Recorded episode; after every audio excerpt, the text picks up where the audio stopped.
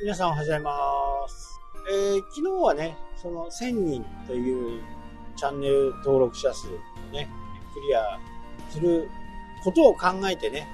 動画の長さを決めましょうというふうなお話をいたしました。やっぱり、こう、長く続けていけばね、それなりにこう、チャンネル登録者数って増えてくるんで、まず長くやるっていうこと必要かなと思います。まあ、これに尽きるんですよね、結局は。えコンテンツは何にしようとかって多分悩まれると思うんですけど、とにかくね、えー、昨日も前からずっと言ってますけど、新しくなること、法改正が変わるとかね、マイナンバーでなんちゃらするとかっていうことはね、世の中の人たちはわからない人、まあ、テレビでね、なんかマイナンバーカードとなんかキャッシュレスを組み合わせたら、なんか5000円25%還元されるよとかっていう話をどこかで聞いて、あ、そういえば何だったっけなっていうふうに検索するわけですよね。で、その時にブログで手順を説明しているよりも動画でね、自分で手順を説明してあげる。こうするといいですよ、みたいなね。こうなると終わりですよ。これはね、非常にこう、見やすいコンテンツですよね。ビジネス系で言うとね、やっぱり教育動画っていうのはね、これはやっぱり非常にこう、価値が高い。例えば何かの資格試験とか、そういったものを解説するとかね。だからこうなんだよ、とかね。えー、僕が大学、大学3年だったかな年だったかな忘れちゃいましたけど、4年だったかな ?4 年生の時に、えー、今で言うね、今で言う、宅地建物取引主任、建物、宅地建物取引、主任者って昔は言ってたんですけど、あれなんだっけな。今もね、僕勉強持ってるんですけど、まあよく俗に言う宅建というやつですね。えー、その頃にね、YouTube をやっていれば、何かね、問題集を僕が、みんなが誰でも買えるような問題集とか、そういったものをね、解説する。過去問題。こういう資格試験の場合は、過去問がやっぱり結構出るんですよね。傾向としてね。その、まあ、テキストを見てやるっていうのは、なんか著作権の問題とか、なんか引っかかりそうなんで、過去問題をね、解いていく。これだと多分何も引っかからないと思うので、問い1からね、民法から解いていく。で、この1番の問いはこんな感じです。えー、1問目はこれです。2問目これ、3問、4問。で、このうちどれが正解でしょうみたいな感じでね、やっていく。で、過去問題とかね、そういったものをやるときには、その一つ一つ、竹の場合ね、4つの中から1つを選ぶ。という風な形なんで、えー、もう明らかに間違ってるのが大体2個。で、怪しいのが2個。みたいな感じになるんですよ。ただ、それで間違ってるものを探していくっていう問題の解き方ではなくって、その一問一問一問をね、何が合ってる、何が間違ってるっていうのを解いていくのが多分力がつく。まあ僕が勉強したのはそんな感じですね。おかげさんでね、しっかり勉強したんで、大学の勉強よりもね、竹の勉強をずっとしてたみたいな感じで、一発で受かりましたけどね。で、その時の、こう、教育動画みたいなものまあ、いろいろ資格試験、いろいろあると思うんで、そういう過去問題をね、引っ張り出してきて、一から解くとかね。これは結構ニーズがあると思います。資格試験で人気のあるところで自分が有資格者であったら、なおさらね、説得力がありますし、例えばね、一緒に勉強していこうとかっていう形で、いやー、今年僕落ちちゃいましたっていうのもね、動画の的にはね、面白いじゃないですか。で、僕が回答したのは、こんな感じです。まあ、ツッコミも来ますけどね。いえ、それもう、その問題は2でしょう、みたいなね。いやー、3って間違っちゃいました、みたいな。それはちょっとこう、エンタメ系みたいなね、感じでちょっと面白おかしくね、コミカルにできるのかな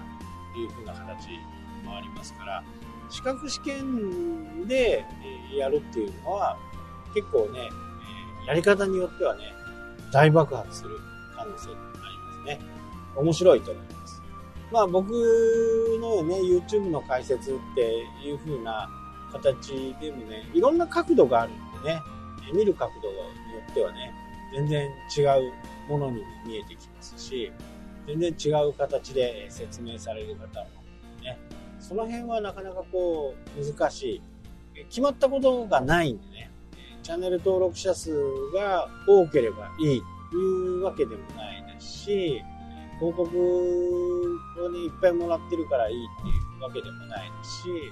その動画を見てくれてね、参考になりましたっていう言葉をもらうのがね、やっぱり YouTube をやっている一番のモチベーションになるかなというふうになるんで、それで、えー、制約になりましたとかね、お客さんが来るようになりましたとかっていう風な形で言ってもらえる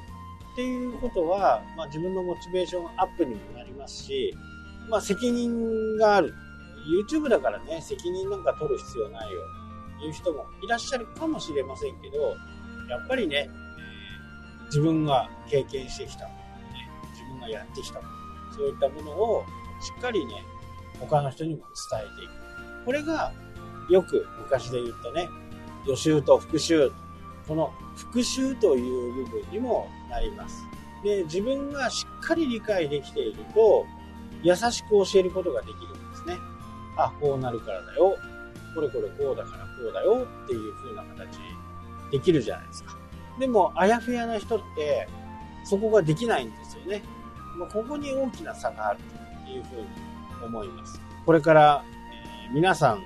は、まあ、YouTube の説明するので、これ大いに結構。私まだチャンネル登録500人しかいないから、ういそれとね、そんな YouTube の話なんかできませんなんて思わないとね、500人を目指している人もいますから、そういう人に向けてね、私はこうやって500人までしました。一緒に1000人頑張りましょうみたいな感じでね。これ全然いいんじゃないですか。そんな感じでね、えー、一緒に盛り上がっていっていくという風な形。もしかするとね、そのチャンネルを見てくれてる人の方がね、先に1000人に行っちゃうっていうこともね、あります。でも、一緒にね、喜んで、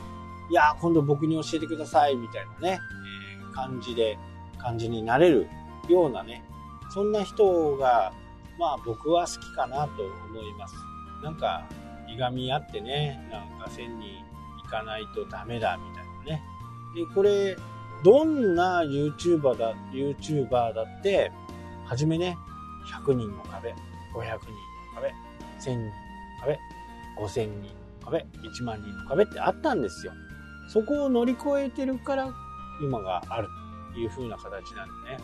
えー、状況は刻々と変わっていってますけど、芸能人がね、入ってきて、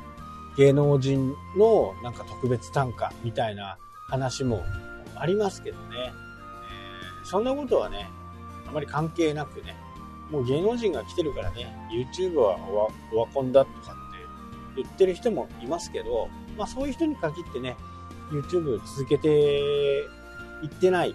まあ、力技でね、えー、1000人いってるとか、1万人いってる。広告をね、ガンガン投下して、自分のチャンネル登録を増やして。でも、それって、僕から言うとね、ちょっと違うかなというふうにね、チャンネル登録者が多いからいいってものじゃなくって、そこの動画を見て、視聴者さんがね、全部の動画を見てくれて、そしてそこからコミュニケーションが始まって、それを核にしてね、コミュニティができている。もうコミュニティを作ることがね、近年のこのウェブの最大の目的です。コミュニティができれば、もうこれは鬼にかなうものです。まあどういうことか。まあ YouTube に限らずね、次回はその話をしたいと思います。それではまた。来たっけ